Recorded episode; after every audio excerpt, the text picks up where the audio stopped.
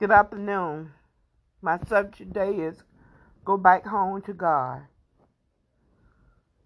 Father, we come to, together in our humble hearts before you by confessing our sins. We want to thank you for hearing our prayer and ask that you help us to return to you. We realize that you have been wonder we realize that we have been wandering in this rugged world without you listening to man and our flesh flesh instead of listening to you. We now see that we have chosen the wrong road to travel, and we would like to get on the narrow road of righteousness to follow in the path that you have for our life. Lord, help us. In Jesus' name, amen. My key verse is If my people who are called by my name will humble themselves and pray, and seek my face and turn from their wicked ways, then I will hear from heaven, and I will forgive their sins and heal their land. Second Chronicles 7:14. God knows that we are going to fail, but he will forgive us if we will humble ourselves and ask for forgiveness from him by turning from sins and turn to him. The same way God spoke these words to Israel, he is speaking these words to us today. We are to pray, seek God's face, and walk humbly with God. Micah 6 8. We need to be hungry for God's word, Matthew 5 6. And we need to be able to taste and see that the Lord Jesus is good, as King David states in Psalms 34 8. In our Christian churches of today, this is the season of Lenten. It is a time in which we as believers should be returning to God. All of us have sins and fallen short of the glory of God. Romans 6 23. David and Peter were sinners, but in the end, they found their redemption. We may have rejected God, but He is waiting for our return.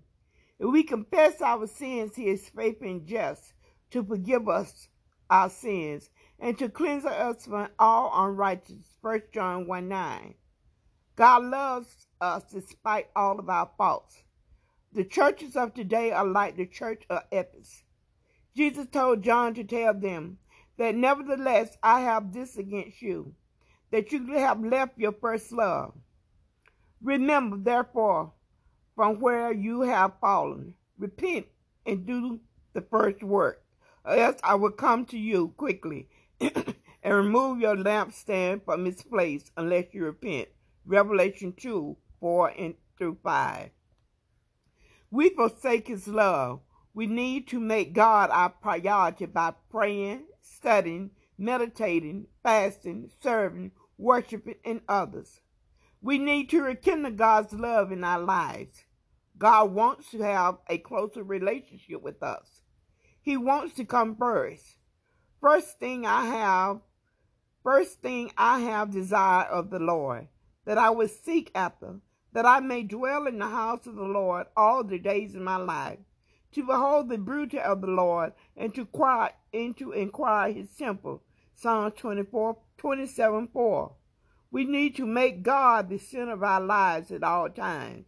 We need to pray by bringing the mind and the spiritual into play every day. We need to make our requests known by seeking God, confessing God's love and mercy, giving thanks.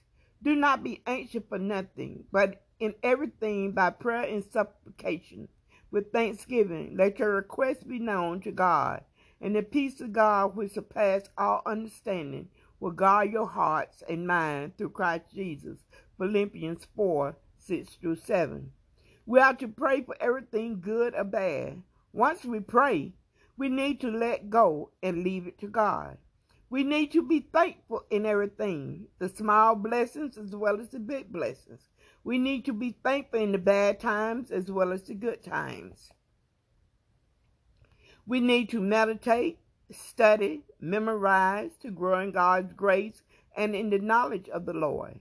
We need to study the Word of God to learn about His holiness and to give as was instructed by Jesus in Matthew 10 8. We must remember that our God is a compassion God and He is merciful, slow to anger, and he's filled with his unfailing love and faithfulness, as stated in Psalms 86:15. But you, O Lord, are a God of compassion and mercy, slow to get angry and filled with unfailing love and faithfulness. We need to go to God. God is calling us to return to him. As God spoke to the prophet Jeremiah, thus says the Lord, If you return, I will restore you, and you shall stand before me, for I will be with you to save you and deliver you, declares the Lord. Jeremiah 15, 19 through 20. God is saying the same words to his children today. Let's return to the Lord, my brothers and sisters. Get on board with me. God has not moved or gone. We are the ones that have moved. We need faith. As we return to God, He is there ready to receive us as his children. We are to draw near to God, and he will draw near to you. James 4 8. We should never let anyone or anything hold us back. Father, we pray that you continue to knock on the door of our hearts. The ones that were close to you, Lord, want to return to you. We won't, and we are praying for others to come on board with us to return to you in unity with us. We know that you are a God of love, and we know and understand that for God so loved the world that he gave his one and only Son, that whosoever believeth in him should not perish but have everlasting life. John 3:16. We know that in order to have eternal life, that we must be saved and declare Jesus as our Savior that the price of our life was paid by the body and the blood of Jesus on the cross of Calvary. Father, thank you. In Jesus' name, amen.